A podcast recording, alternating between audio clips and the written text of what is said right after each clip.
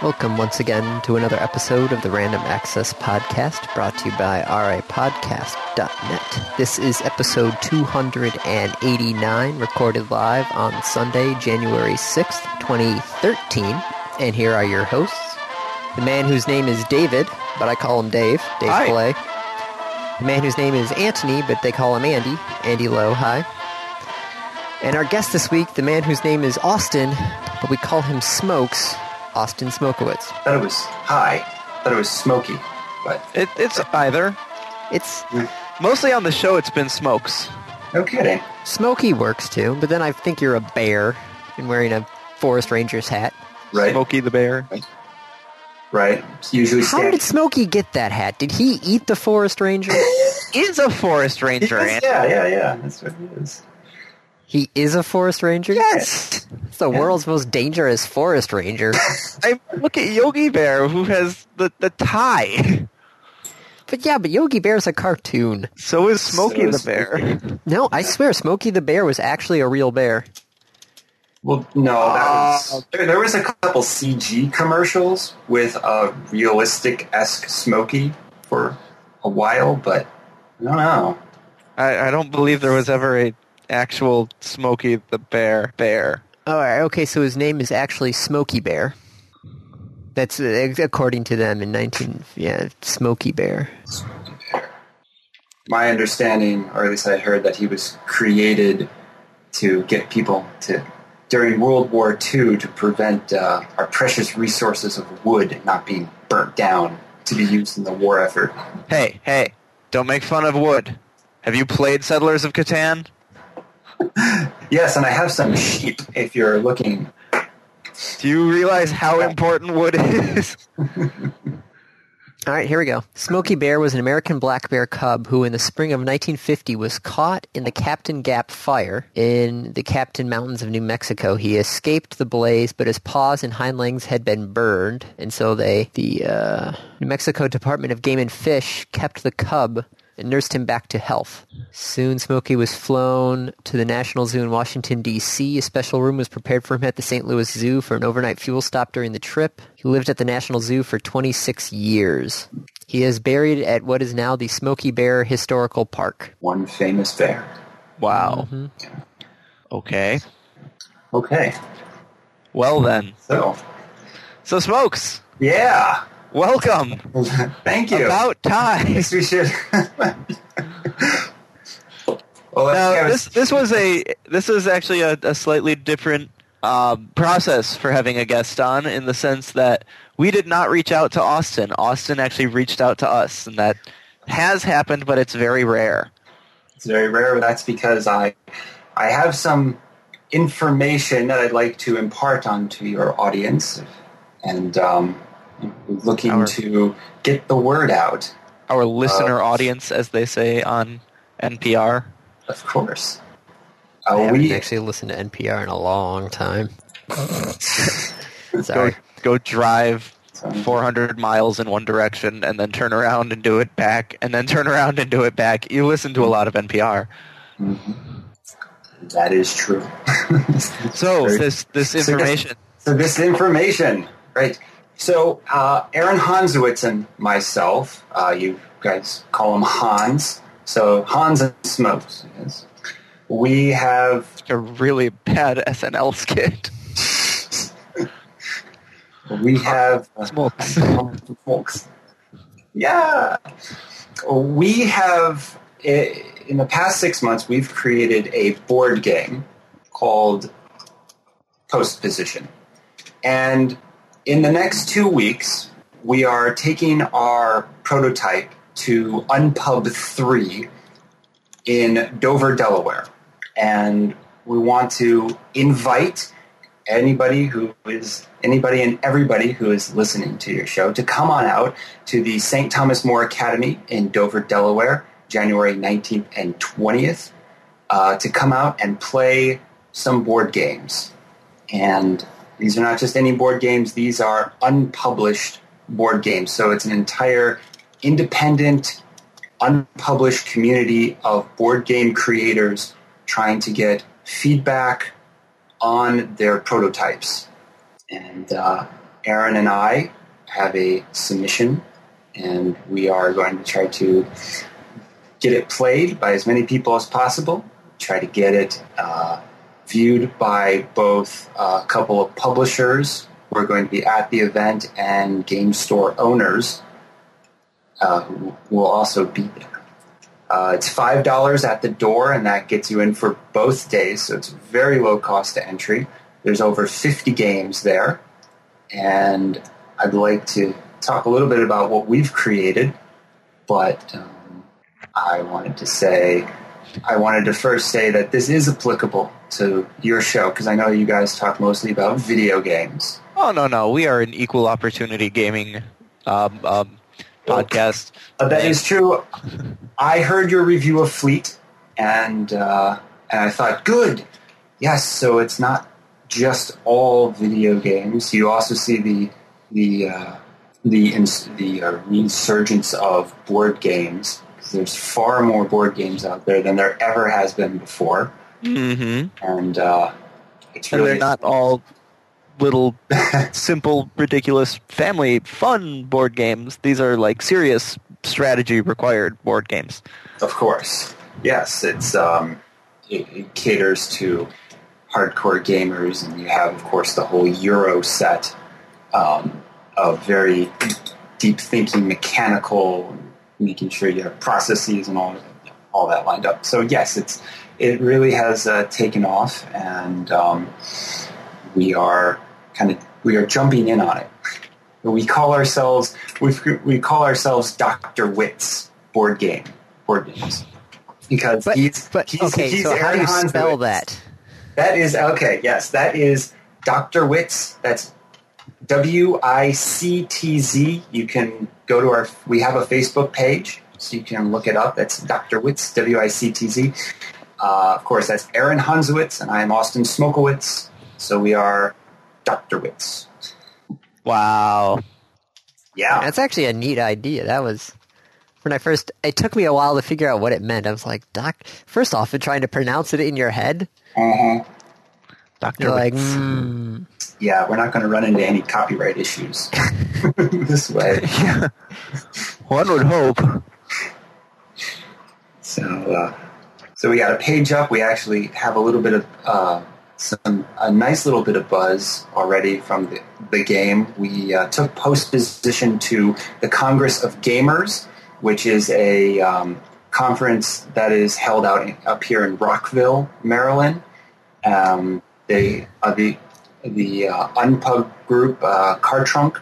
They had a protozone going on in conjunction with the Congress of Gamers and we just showed up with our prototype, and uh, a lot of people very curious and uh, started to play, and it got a very good response. And uh, we're hoping to carry that over to uh, Unpub Three in Dover. all right. Now I'm curious because I was reading Yeah, the preview of this game, or Mhm. some of the the previous things you have on your Facebook page about this. And is this true that this was actually created at Aaron Hansowitz's bachelor party? that is true. So, so Aaron Hanswitz got married uh, back in June. It was was that July? I think it's July. Come on, Andy, you were there. I know I was there. We were, it- we were both there. I couldn't. there. When was Hans married? Was that? I think it was June. It might have been June. It's probably still on our fridge, but I can't see our fridge from. I can literally see the save the date from here, but I can't read it. So of course with with Aaron, July fourteenth. July 14th. So it was July, yes. So with Aaron being the kind of guy he is, um, I was basically put in charge of putting together his bachelor party, and we. Um, and because of Hans being the way he is, we basically had a uh, no booze, no sex, um, um, no chocolate bachelor party. And we tried to get together as many people as we could to play some flag football from five on five two hand touch football. Of course, we decided to do this on what turned out to be the hottest day of the year in DC. It got up to like 112 degrees, and we're out in a field uh, playing football. That's not the smartest move. No, not the smartest move. So as you can imagine, we didn't do that much playing of football. Uh, we spent time underneath a pavilion, um, eating snacks and sandwiches, and um, apparently Aaron had promised that I was going to bring a game with me, and some of the people who showed up came because they thought I was going to have a game with me. And when it turned out that we didn't, there was a, there was a little mumble of disappointment, and and Hans is like, "Now that's okay. We'll make one." So we start like ripping up sheets of paper. We start grabbing some stones off the off the uh, off the ground around the pavilion, and we're like, "Okay," because we had been. I, I own this board game called Daytona 500. It's a it's a car game. It's a you know, it's a stock car game, and um, it's a stock car game, and um, we started.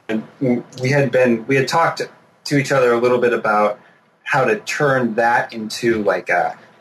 It only holds four, but we're like, well, what if you had like seven or eight people? Well, instead of owning a car, maybe you own stocks in a car, and then everybody, then you can have multiple people, and they could all have a bit of ownership of a car. Now, I real quick, this this Hey, I should explain what this game is. well, hey, I I just want to double check. This idea did not also happen to come from this this hotel mergers game, perhaps that we've been playing online. No, this happened before he got married, and I don't think we were playing mergers last year Okay, just at, around check. July. That is uh, that is correct. We hadn't started that yet, um, and so we had been talking about, well, let's get uh, you know, let's try to make this to a multiplayer game. So we kind of had that those discussions in the background. You know, we had those discussions like two, three weeks beforehand. But then when we're at the bachelor party, you know, drinking water, trying not to sweat ourselves to death, we're like, okay, well, we're not going to go run around outside. Let's just let's try to take the stock portion of this, this the shared ownership, and run a race out of it. So we're ripping up sheets of paper to make stocks, and we're grabbing stones, and we're like, okay, well, these are going to be the the things, but it's not going to be car racing. It's going to be horse racing, and well, we didn't really play a game, but um, by the end of the week. but because everyone else was like, okay, you're you're making this now. No, that's just that's absurd. You don't have any rules. You don't have any. You have nothing to go on.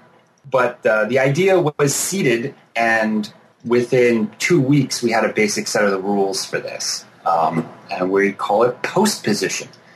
So this is a post position is a horse race game. So it's a no luck horse race game with a real time stock market, and it's a party game. It is meant to be played with three to twelve people.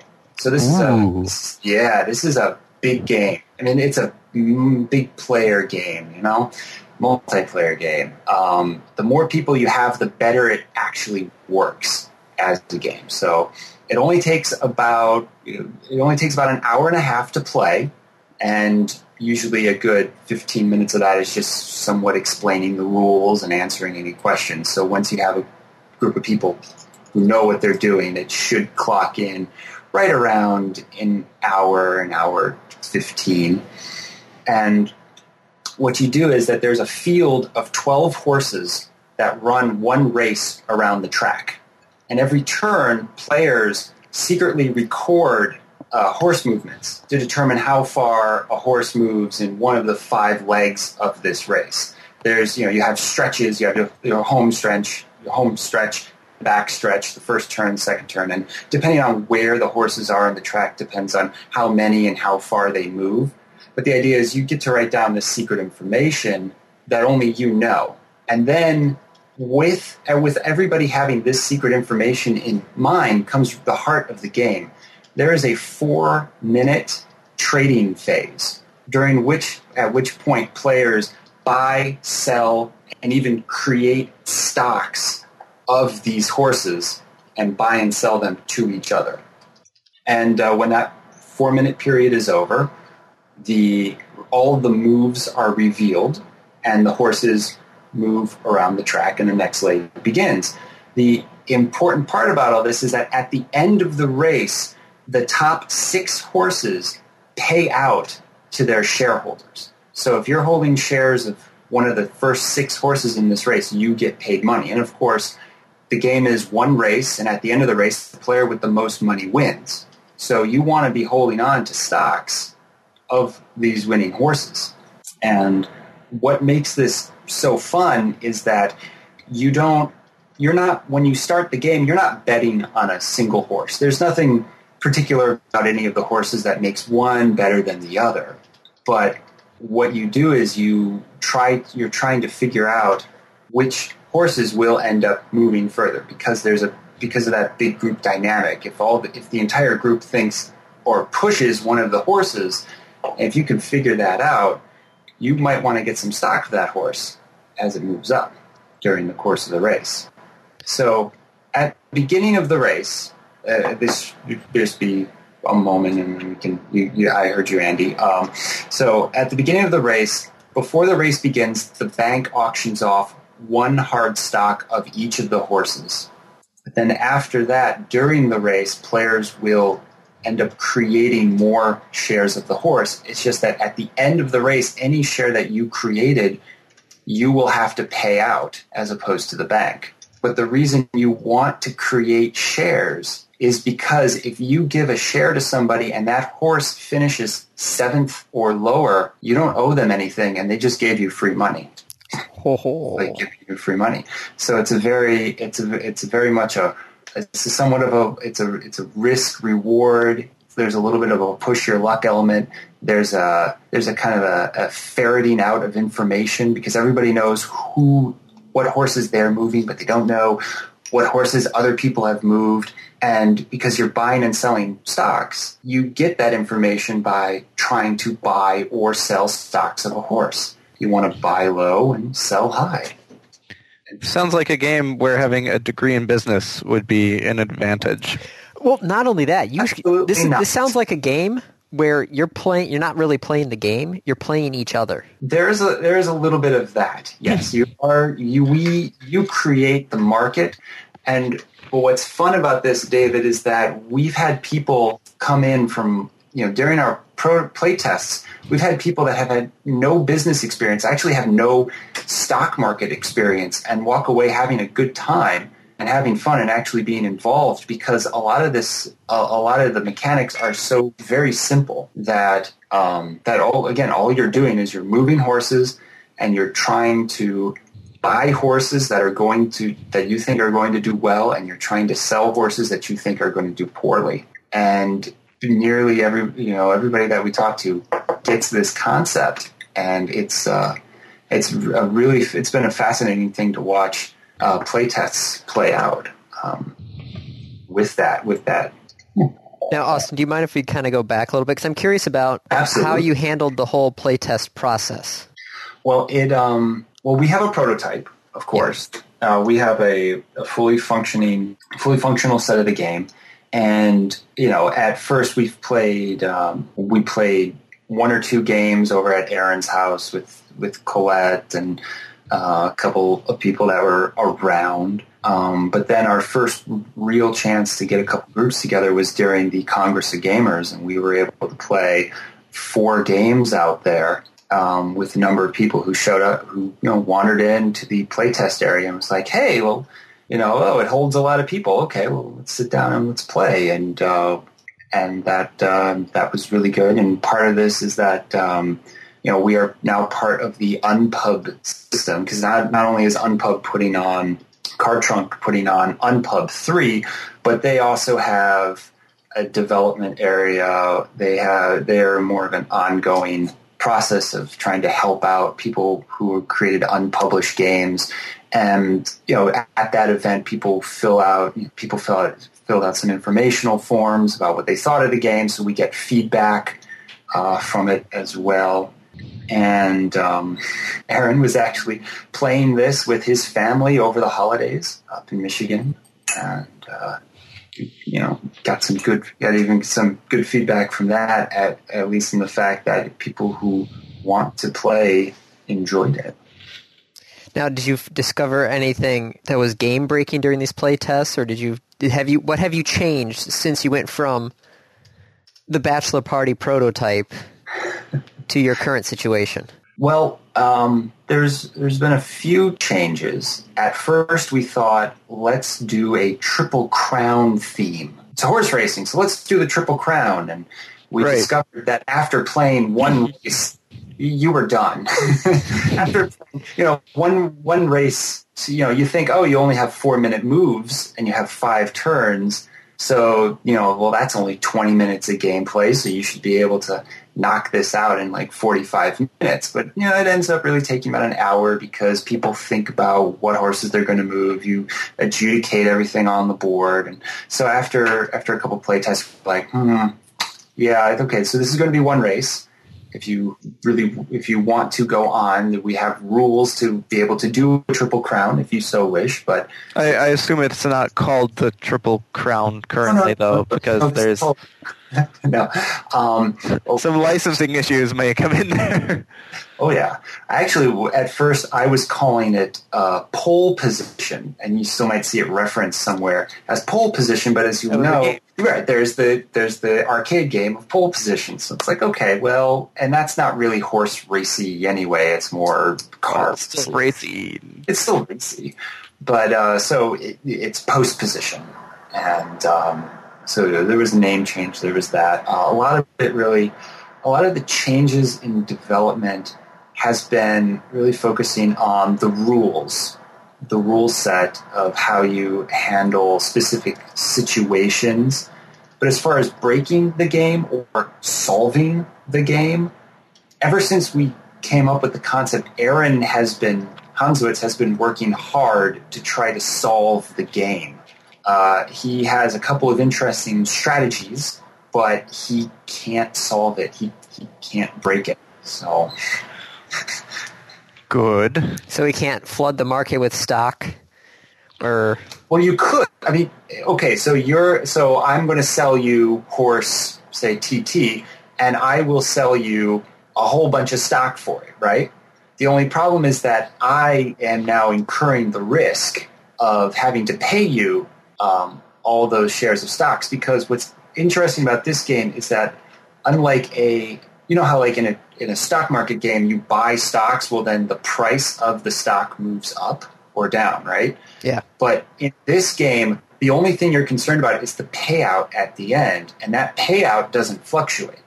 So the whichever horse comes in first place pays out twenty-two dollars to every shareholder, to every share that someone's owning uh, that holds of that horse. It doesn't matter how many shares of that horse I've created. I will always have to pay out twenty-two dollars per share of that horse when he comes across the finish line, and that will probably bankrupt me.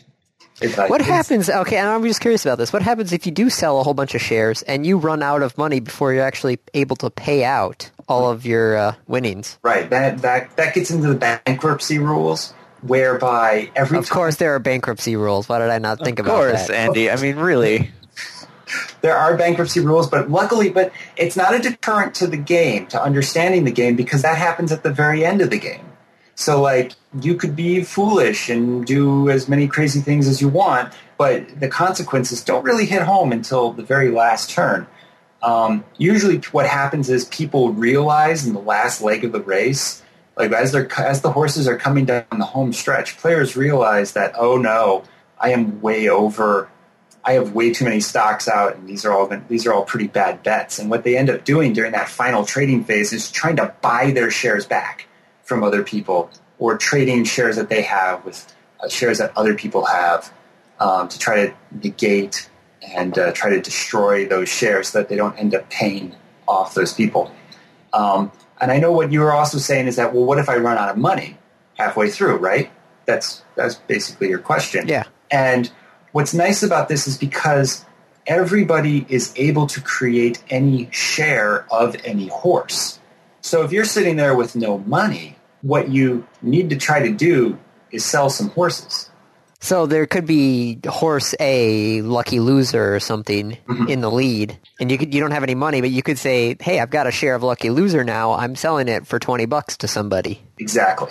And that would be that would if somebody if if if Lucky Loser is right around there at the front and they're looking to stay in the front, then somebody will definitely buy that share for twenty dollars because then they'll make a two dollar profit Yeah. at the end of it. So, yes, that is, and and again, everybody's able to create shares of these horses, um, and that's part of the part of the other interesting part about this game is that every you care about every single horse. You don't pick three and then you know try to ride it. You're trying to you're caring about those horses who win. You care about those horses who lose because you make money off. You can make money off of the horses that lose, and you can make money off of horse the horses that win. So you, it's a you're fully involved with the process. Hmm. Now, do you have names for these horses or no? Well, right now we've kept it we've kept it fairly generic. Every horse. At first, I was like, "Oh, we'll just name the horses one through 12. No, that doesn't work when you're trying to buy number sh- numbers. Of, Yeah. I'll buy six of twelve and another ten of two. exactly. And then 12 of 6. So w- what we've done is instead is I, we have initials. So CF, ND, AA, RS. So you would say I want to buy two of LC, three of TT. Everyone loves TT, but um, we kept it initials so that any game group can come up with any real name for the horse that they want. And at the same time, each of the of the initials that we have used have all come from either triple cup, winners or initials of horses that have won at least one or two of the uh, of the triple cup races. So we have GF, uh, which is what that? Well, we have WA, so we have War Admiral and et cetera, et cetera. But they don't have to be. you- No one's top. Do you have an MW? Yes, Man of War. Man of Man War. of War, yeah. Man of War in there. What do you do for just Secretariat? Right. I, t- I, I took. Yeah, I, I guess took the made up- No? Anyone? Anyone Sorry, going? What was, what was that? Sorry, The you cut up for Secretariat. I don't get it. Secretariat's name was Big Red. Uh, And in fact, that's what they had wanted to. I believe that's what they had wanted to name it, but there had been another horse named that, and all the horse names have to be unique. mhm. I, mean, I took horse na- horses that specifically had two names, had Ah. two words in their name, just to not have that confusion. Okay. Yeah. But um, so yeah, that's uh, that's, That's our game, and if awesome. And if anybody wants to come out and play it again, we're we're going to be in Dover, Delaware, in two weeks, January nineteenth and twentieth, at the St. Thomas More Academy. Gaming starts at ten a.m. both days. Again, it's five dollars at the door. That gets you in for both days, and we're not the only people there. I mean, we're we have uh, you know there's going to be over 50 games at this convention. I think the last count was 57. So you can get your hands and you can hands on and see uh, a lot of independent uh, independent board games. So, Okay. Andy, I need you to go out to Delaware. It's a bit of a drive even for me.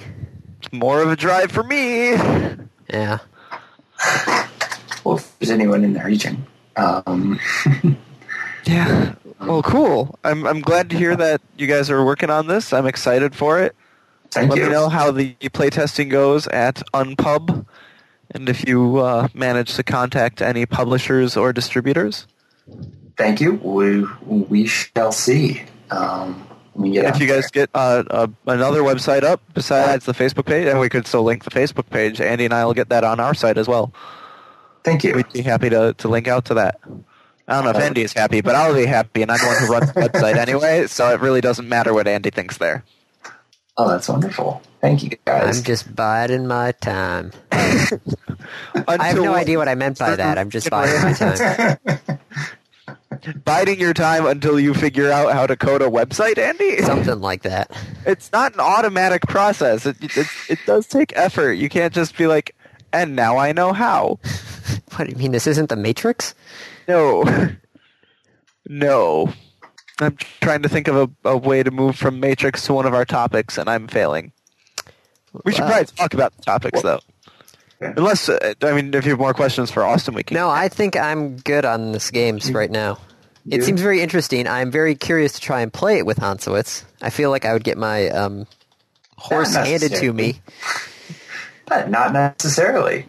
Um, you know, it just, just uh, if it helps, I could say that uh, there, there, there are a couple other games out there that I'm looking forward to playing. There's one called uh, East India Company by uh, Paul Owens. We met him back at Congress of Gamers. He's uh, got a pick up and deliver uh, board game where you're managing a fleet in the 18th century, trying to buy and sell goods uh, from Asia, bringing it back to Europe.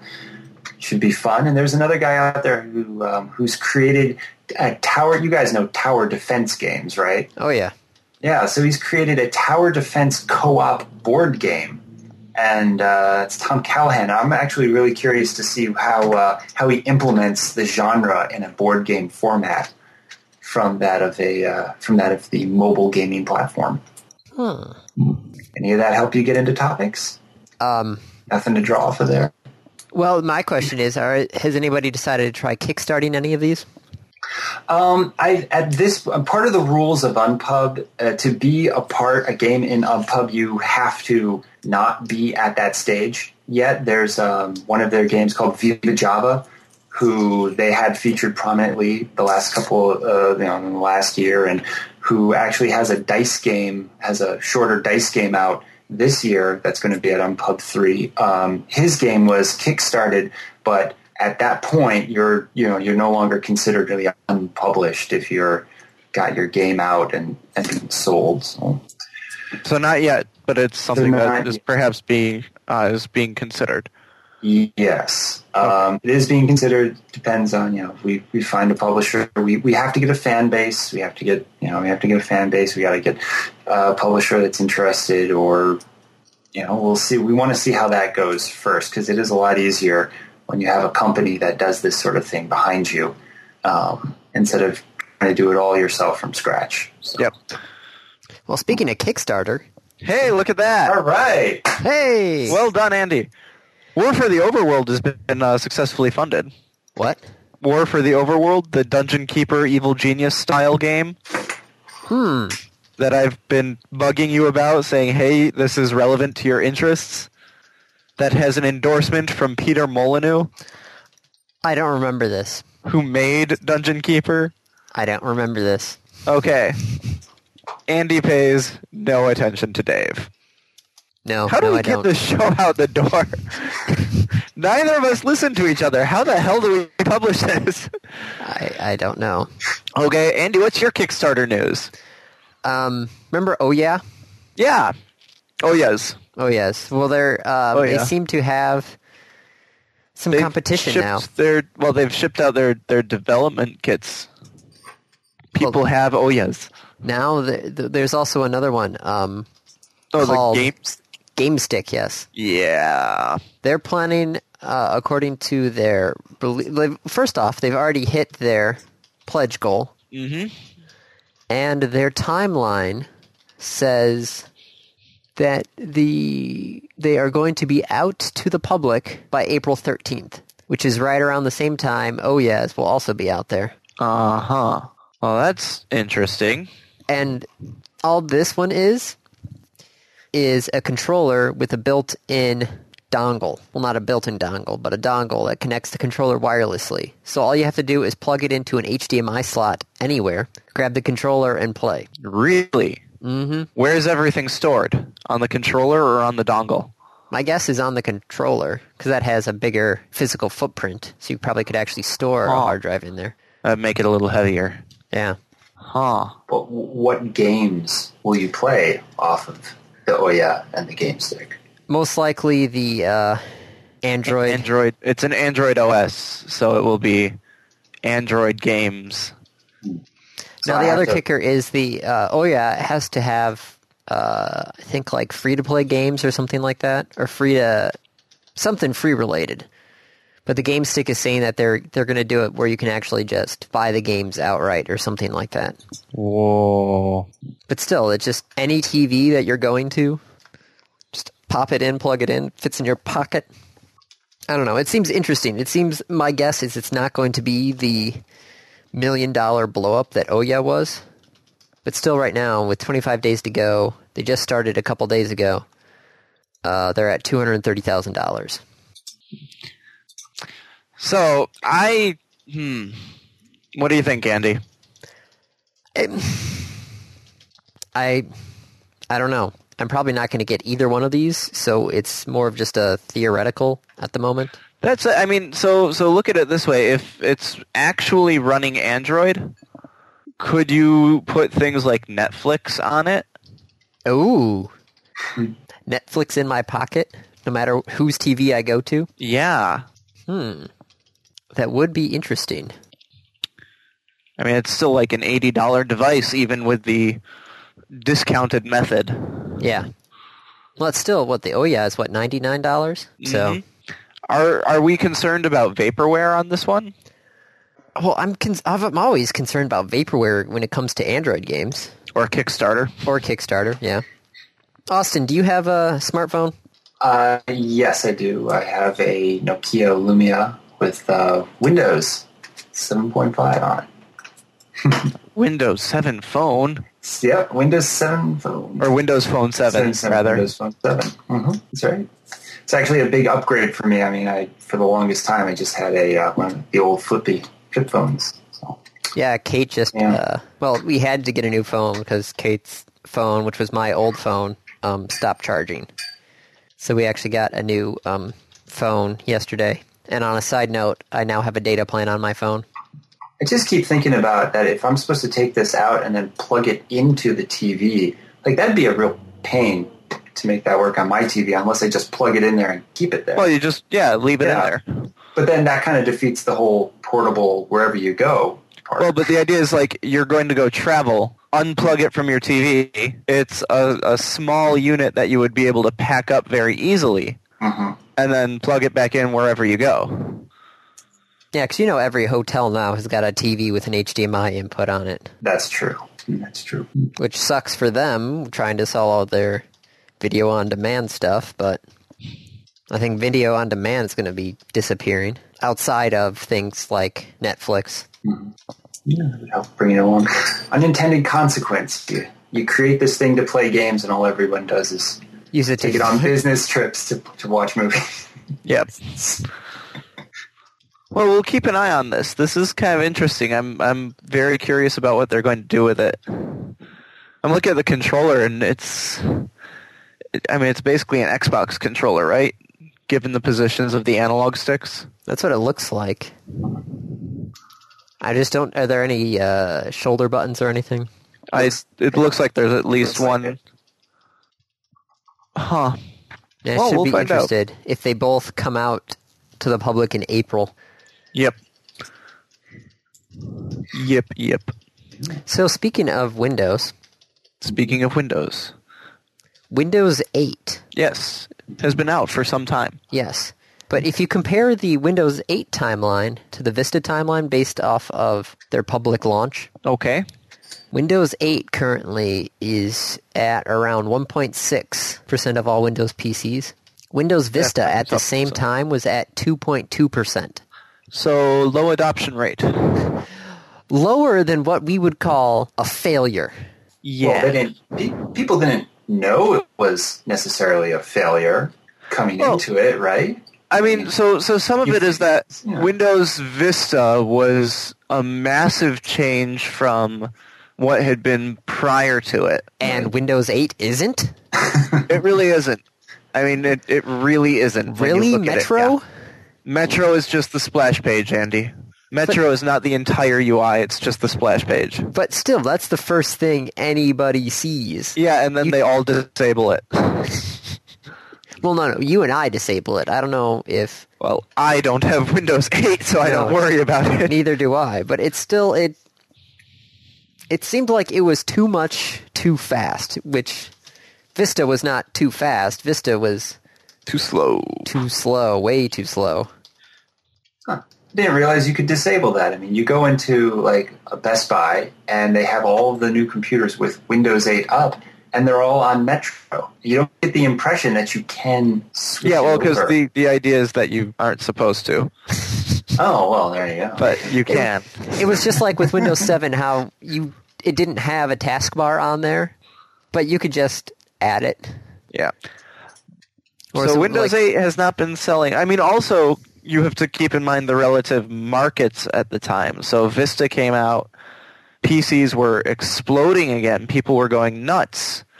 And 8 has come out, and there's been a pretty significant um, um, reduction in PC sales.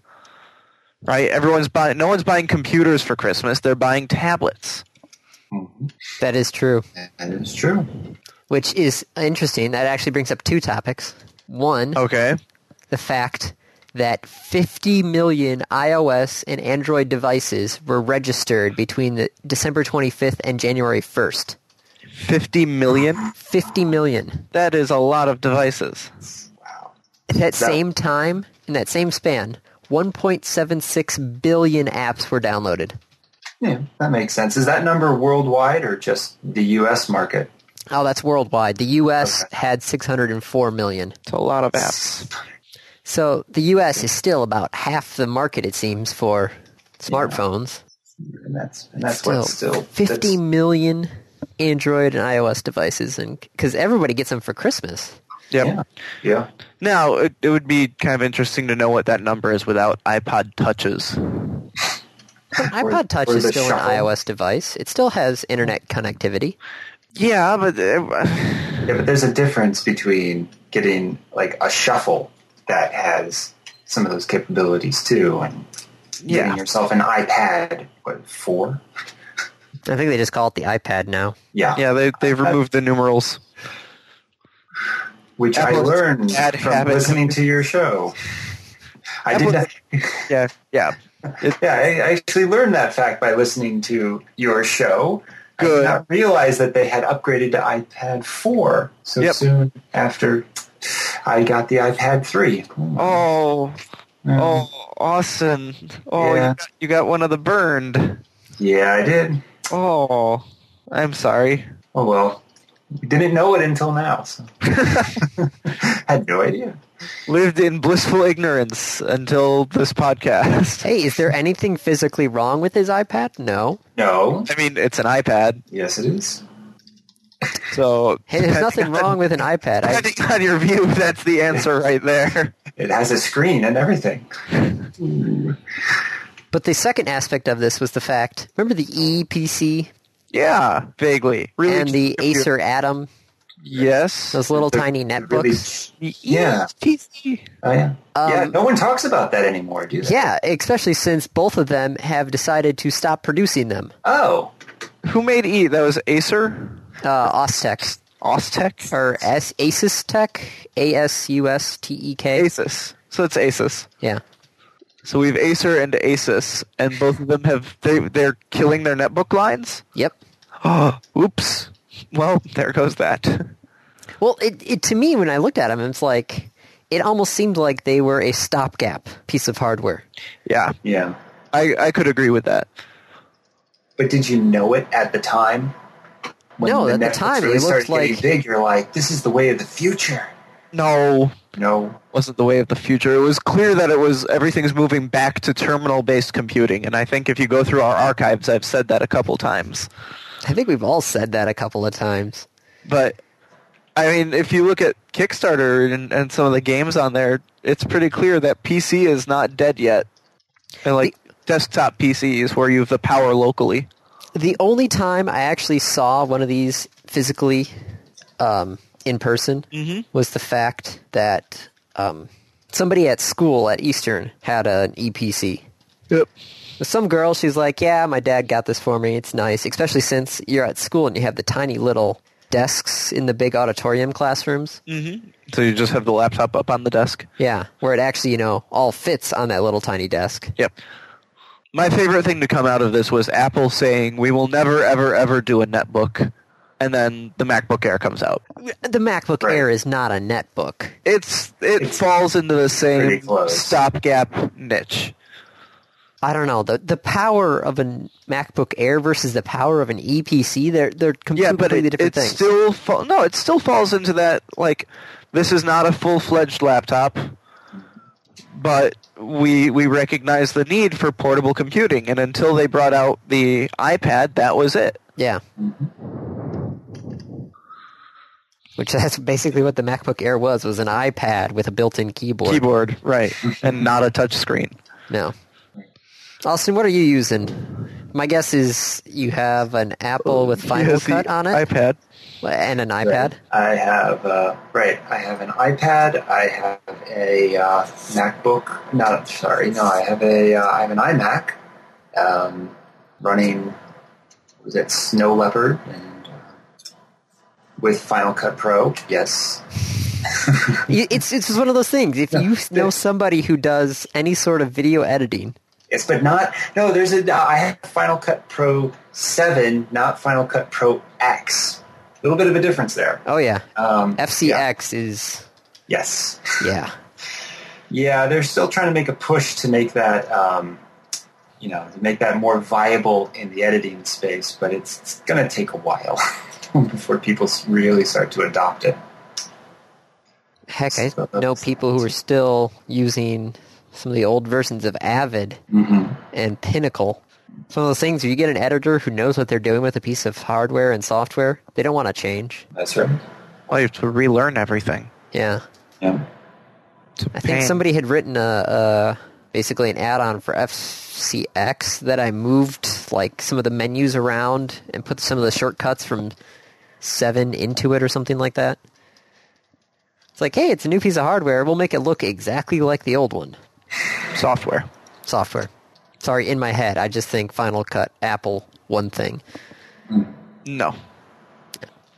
They they are not. But in any case, what else we have? Oh, okay. So two pieces of interesting news.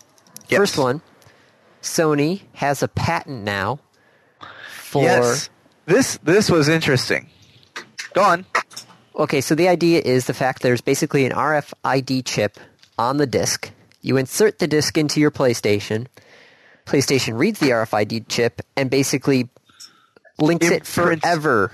It imprints its own code onto the RFID chip. So th- the only PlayStation that can play that disc is yours and yours alone. Yes. All right, Dave, why is this interesting? Because I've got a reason why this is interesting. Well, it's interesting in that as it is described, it will never happen. How so? Sony isn't stupid enough to completely block out other people. So this is, this is described as a means of preventing used game sales. Yes. Uh, because you know my game won't work on Andy's console, I can't let him buy it from me. I also can't let him borrow it. I also can't go to his place and play it. I also can't borrow his PlayStation because mine broke and play it on his PlayStation in my house on my TV with my stuff. Um, and and what it really is is a method for publishers to do this, to do what they're already doing with the online pass. Interesting. Now look at look at the used game market. Who's out there? There's of course GameStop, hmm Best Buy, Walmart. Walmart. Look at who sells the majority of PlayStations. Best Buy, Walmart, GameStop. GameStop. Do you really think Sony would be stupid enough to? I've said this before when Microsoft was talking about doing this, that these companies would be that desperate and that stupid to anger these stores. No. Which Now, unfortunately, the market is not quite as intelligent. no, which is the the first of two points that I want to bring up about this. First one, as soon as this was announced to the world, prices for GameStop shares of their stock five percent, seven percent. seven percent. Yes. When it was all said and done, they had dropped by seven percent. Now it's climbed back up from that. Yeah, But still, the knee jerk reaction was, oh my god, GameStop's going down now because of this. yeah. Like, oh no, they'll never be able to. Like, they'll go out of business. Yeah, not so much. Hmm. Which everybody in the video game industry said what Dave says, we do not think this is a likely result. You're all idiots. Sorry. Which, second point is, now this patent was filed on September twelfth, 2012, but the purpose, the reason why I linked this specific article on The Escapist about this, because they had a link back to a similar DRM technology that Sony had talked about for using in the PS3 back in 2006. Yep. Where was the knee-jerk reaction back then? There wasn't any. There Oh, might I'm have sure been. there was. Well, there there was I'm one sure there because was. 1UP definitely has an article about this back in 2006. But basically, Sony had this for six years now, and now all of a sudden it's crazy. No, it was crazy back then. Andy, don't you remember this? We probably do. Well, no, this was before we started. This was recording. 2006. This was before we recorded, but after we were looking at the industry and watching it. We knew about this. And we said, like, they're idiots. We also said, oh my god, GameStop is going to, you know, suffer for this if it actually goes through. But it's not going to go, like, nothing's going to happen with it. No. Though it is interesting technology. Yes. It and is the, the interesting concept of putting a chip on the, the disk, on disc. the disc itself. I was just wondering how easy it would be to remove said chip. You might not be able to play the game or ever again. but- reprogram said Yeah, chip. just wipe the Yeah. RFID chip. yeah, yeah. There's got to be something in there. You could have some RFID scanner to just scan the RFID chip mm-hmm. before you put it in the disc, put it in their plate, and then we want to sell it. Just pull it back out again, wipe it, and reload it with your previous information. Yep. That just seems easy peasy. problem solved. a, a simple technology that GameStop would, would could own in the back of the store. Yeah. Right. The end. so, still, I, I do agree that even with that, it's more of a pain in the butt to not be able to take a game to your friend's house, And play it there. play it there. Yeah, I, I really don't see like particularly for that. I don't see this happening. Well, what about Steam? How we currently have that? Granted, you Steam could is- log is- the other person out of their Steam account, log into your Steam account, download and install the game, And then play it. and then play it. Yeah. I mean, Andy, how often do you take a PC game from one person's house to the other? Right. Not very often. Right, because you have to download and install. Yeah. So, LAN parties. Nobody. Nobody shows up to a LAN party without a computer. yeah, it's called bring your own PC for a reason. Yeah. That's never really been much of an issue. That was the closest I could think of actually doing this in real life. That everyone would bring their own PlayStations. Yeah. Oh, speaking of PlayStation, the end is nigh for the PS2. The yes, PS2 has stopped production in Japan. Finally, after what, 12 years? 13 Something years? close to that. Something, yeah, something huge. The PS2 is finally done. You know what that means? PS4. You know what that means? E3 is going to be crazy this year. Andy's buying me dinner. Wait, there was one about the PS4? Well, it, Andy, think about it. If the PS4 is announcing, do you really think Xbox is going to sit there and do nothing? No. No.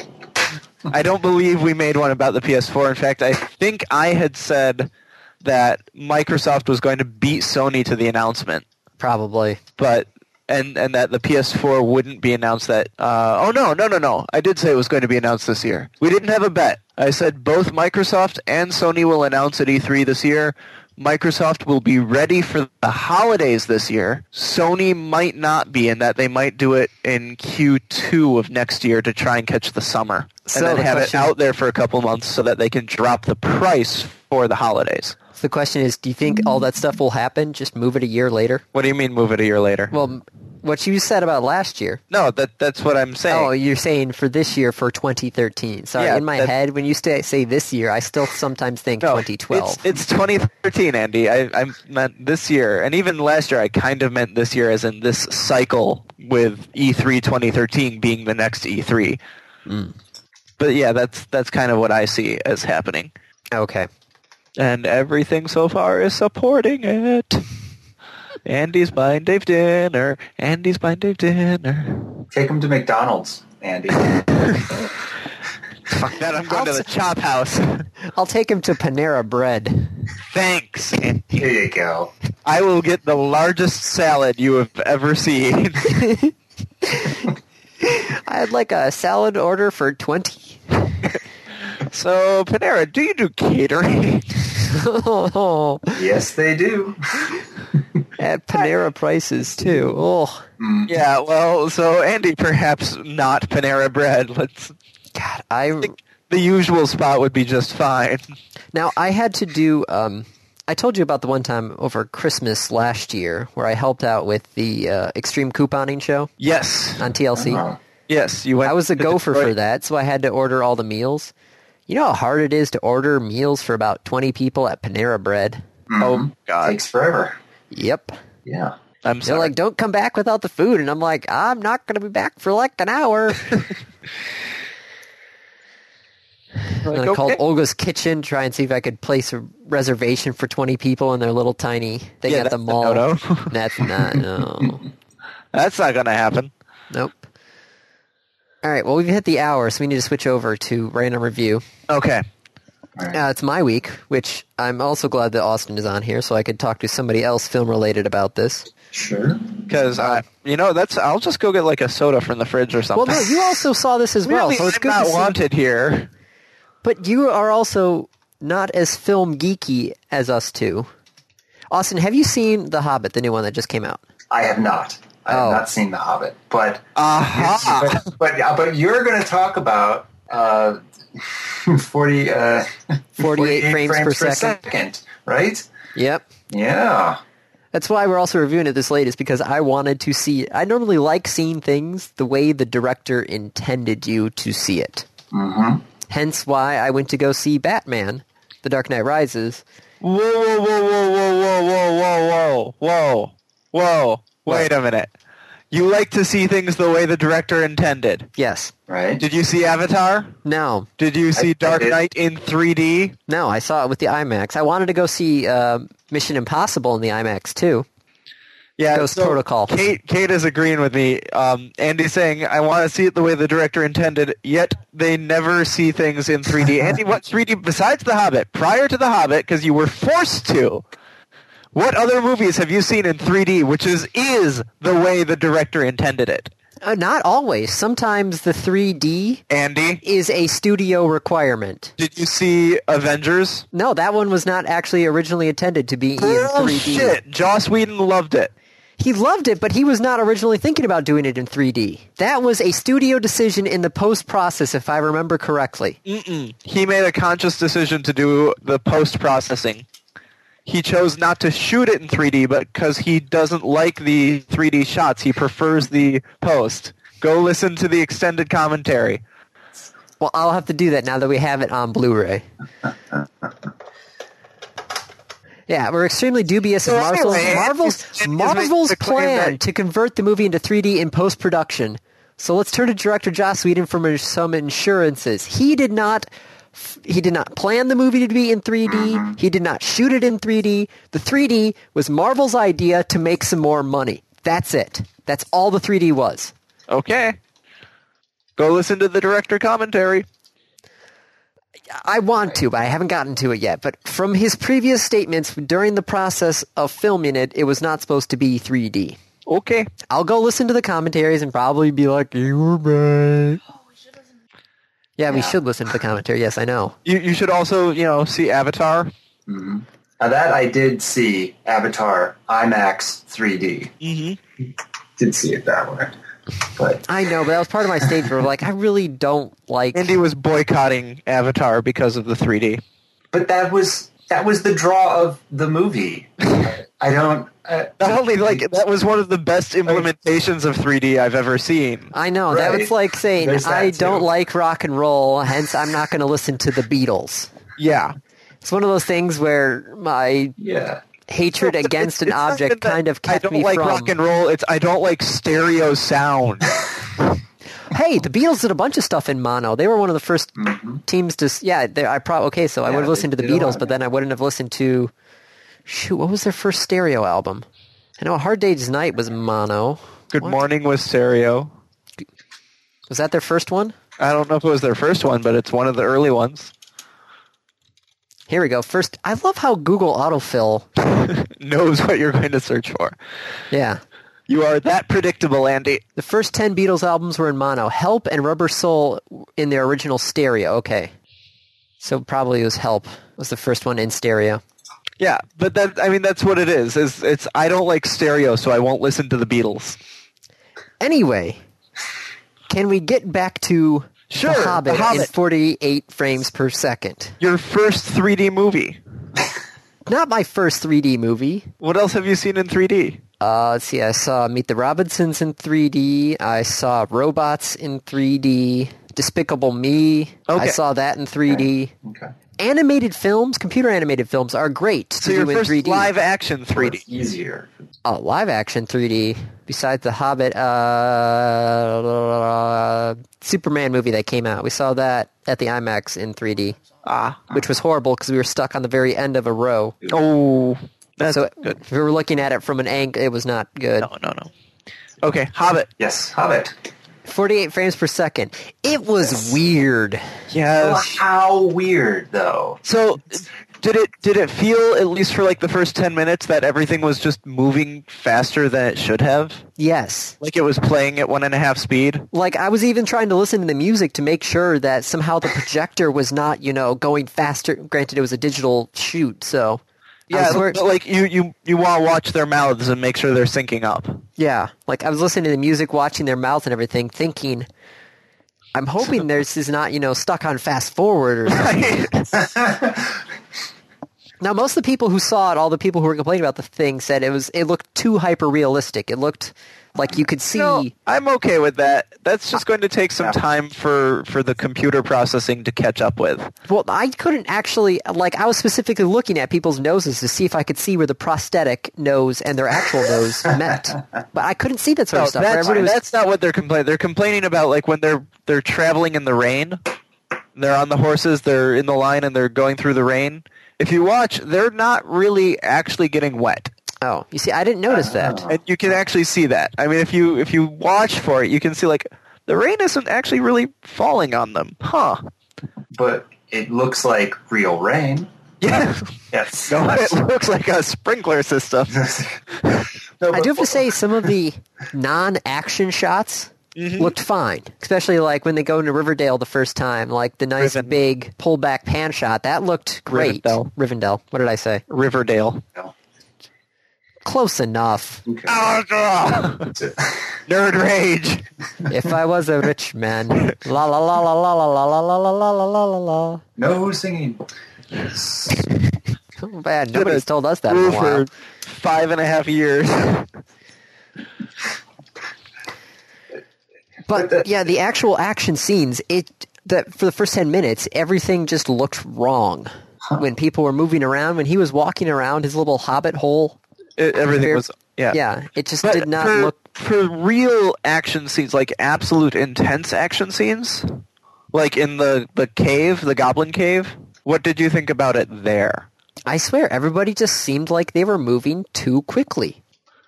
I don't know what it is. it, it, they, they also looked jerkier, which shouldn't be right because 48 frames per second should give you a higher refresh rate. Therefore, everybody should look smoother. Well, it, so some of this is your brain doing some of the processing. I know, and, and my brain was not working right. I like in my head, I'm going, this should be better, but it's not. Not. What is going Yeah. on? Interesting. The one real advantage I found to it was in those high-paced, very quick scenes where the camera is cutting from angle to angle to angle to angle to angle to angle. You know the scenes that I'm talking about, right? Yeah, I mean, they're in any sort of action movie. And Austin, you know those scenes. Like you don't know. yeah, I know. Hobbit, No, but I you know that exactly stuff. what you mean. Right. Yeah. Right. It, it's hard to track that at 24 frames per second. hmm It it takes a lot of you know takes actual effort to track it and see what's going on. In 48 frames, that was it was easy. It was easy to see it. It was easy to catch all the detail and understand what was happening. Now, the one plus I do have to say about this was also the um, normally we have three when things are in 3D, they have to shoot show each frame independently, and you've got the glasses, and so everything doesn't look as bright. Everything looks a little dull. hmm Everything you know is not as crisp as it could be if you were just watching it in 2D.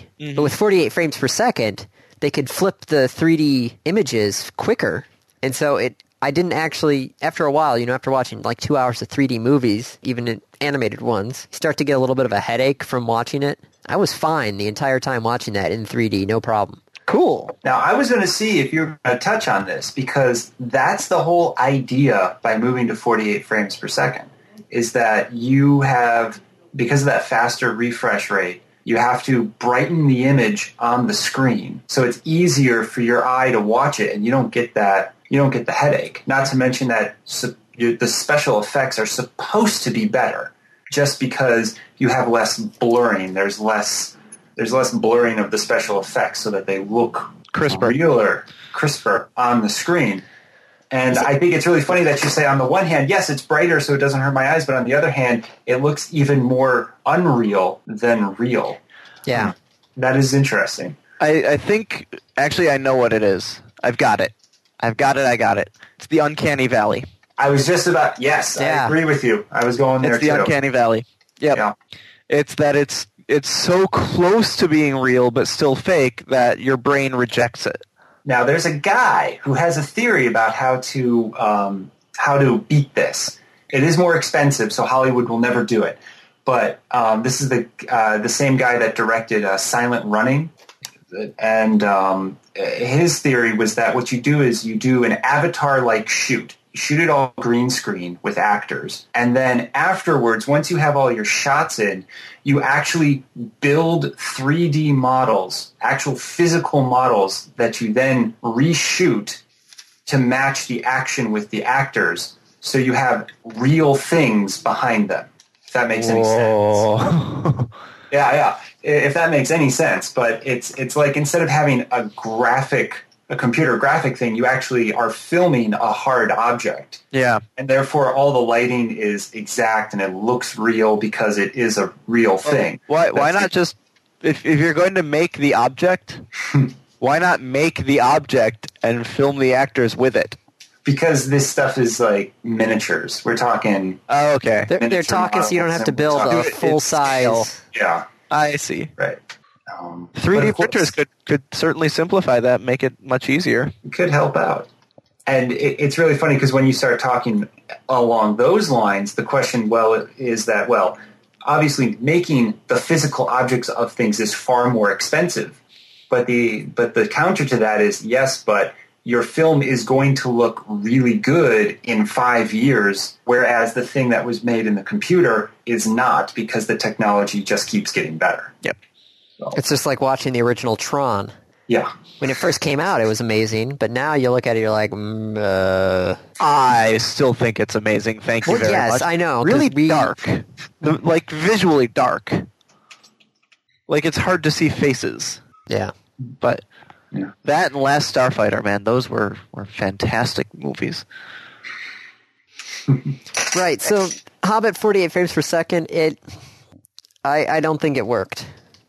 I think it, it- it's something different and something new, but it wasn't worth the IMAX price, the 3D because you know the IMAX upgrade price and the 3D upgrade price it just wasn't worth the extra money. I almost just want to go see it again when it hits the FMG price just to watch it in 2D to see how it looks. Okay. And I mean, and you know, there is a difference between planning and shooting things in for 3D Yeah. and then converting it later. Um, and you can kind of tell those movies. I, for some unknown reason, I ended up seeing Judge Dredd in 3D. Oh, Don't first a don't see that movie, and B and and B there was no reason for it to be in 3D because Yep. for over for three fourths of the movie you're in small, compact, tight corridors inside of a building. Yeah. So there's there's no depth through most That's of what the I was also anyway. noticing. Some with some of the scenes, with actually most of the scenes, every once in a while, if I'm curious how much 3D they're actually using, I'll actually every once in a while just take my glasses off because then you can mm-hmm. tell exactly what's supposed to be in 3D and what really isn't. Because you see all the characters, mm-hmm. the characters look normal if you, even if you take off the 3D glasses, but the background looks like crazy. You're like, okay, so the characters aren't 3D. It's the background is moved way behind them Right. to give it a 3D depth. Most of the stuff in The. Hobbit was not really 3D, if that makes any sense. Well, but it's it's the subtle application of it, Yeah. which really actually helps make it stronger. It's not the guy in the.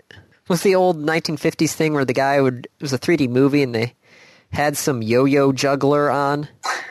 And so the guy was like throwing the yo yos at the camera. it's a pretty good gimmick, but I think after about 30 seconds everybody would be over it, but still. There wasn't. It wasn't overly 3D. Or uh, Piranha 3D. Oh, God. 3 double All right. D. Three Random D. topic. Yeah. Come on, Yeah. All right, random topic. let's wrap this up. Rolled ahead of time. What is the closest you have ever come to killing a person? Driving a car. Ditto. Having been in in I think at least two accidents, Ooh. that that would be the closest I think I've ever gotten to killing someone. So uh, one day I was leaving. I just shipped some packages at the post office. Got back in my car, and my dad calls me. So I'm on the phone with my dad. I stop at a stop sign. I start to roll, and about four seconds later, I realize there's somebody trying to walk in front of my car. Yep. Yeah, stop short enough, but I think that's the closest. What about you, Andy? Um, well, most of the times that I've come close to killing up somebody, it's probably been me. killing yourself? I've fallen out of trees. Electric. Oh yeah. Okay, so I was mowing the lawn with an electric lawnmower, so it was attached to an extension cord, Mm-hmm. and without Did you run realizing over the it, cord? I ran over the cord. So the mower had stopped, and I thought, hey, maybe I accidentally just got it caught or something and unplugged it. So I go reach down to grab the extension cord to see if it's loose or something, and I grabbed the part Oh, that I cut. And so I connected the circuit. That's I had a 110 nice- volts. I had a nice, you know, um, black mark across my hand. Now, were you were you in series or parallel? Um, well, a little bit of both because I had connected the two because it had shut off because I had broken the connection. But when I grabbed the cord, I connected that with my hand. So technically, I was in series Okay, and you got a black mark from it being in series. because it went through. It went in one side of my hand and Yeah, went out, out the, the other.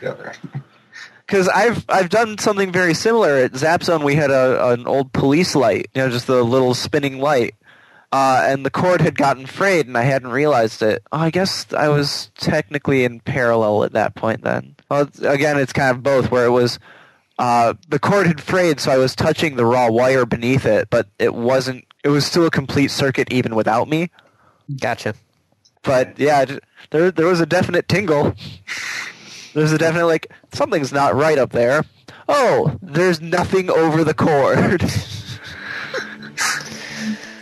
So, Andy, though, I think the intent of the question was you killing somebody else, not entirely Yep. yourself. So, the the other interpretation is not actually how close have you gotten to killing someone, but how close have you gotten to wanting to kill someone. and I expect that I've driven Andy myself close to that point several times over the course of six years.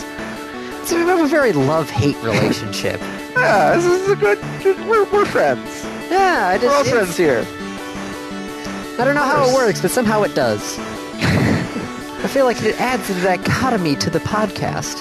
Yes, yes. There's there's a. I mean, it, it's a banter. It's Yes. back and forth. It's, if we agreed on every a issue, this would be the most boring podcast in the world. correct.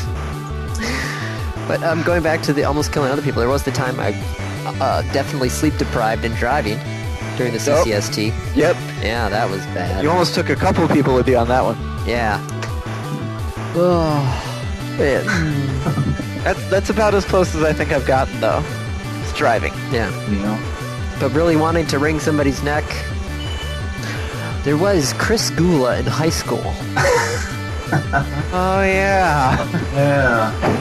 Because he broke into my car oh, and stole the stereo faceplate out of there. He did Yeah, and I don't. Did he leave a note? as a prank or as Yeah. I'm go like sell this. No, no, he was doing it as a prank. But Okay. Kate was there when I came back into the band room. Oh, okay, was at the car? Oh, yeah. Kate, that's like the only time she's seen that I have had like blood in my eyes. Yeah. Okay. Beyond that, no, I Well, think that's about it. Oh, I'm pretty laid back now. Andy's a nice guy. What can I say? Eh, Okay. Well, Austin, thank Yes, you so much for, for being on. We Thank do for- uh, have the, the last second pimp whatever you want to pimp. All right. So, you have once a place to send people to. Sure. Once again, you can visit our site. Uh, you can visit our website. We're on Facebook. It's Dr. Witz. That's W I C T Z. You just Google it. You'll find us. Uh, and then, just have to say once again, Unpub 3, January 19th and 20th. in at the St. Thomas More Academy in Dover, Delaware. If you're in the area, come on down. You'll have a good time. All right. Well, thank you so much for joining us. Andy, thank you. Thank you for having me. Another Joe is done. We're out. This has been another episode of the Random Access Podcast. If you have any questions, comments, concerns, corrections, suggestions, remarks, reviews, rebukes, retorts, or just rants, feel free to contact us. You can find us on Twitter at RAPodcast or send us an email at mail at rapodcast.net. Thank you for listening.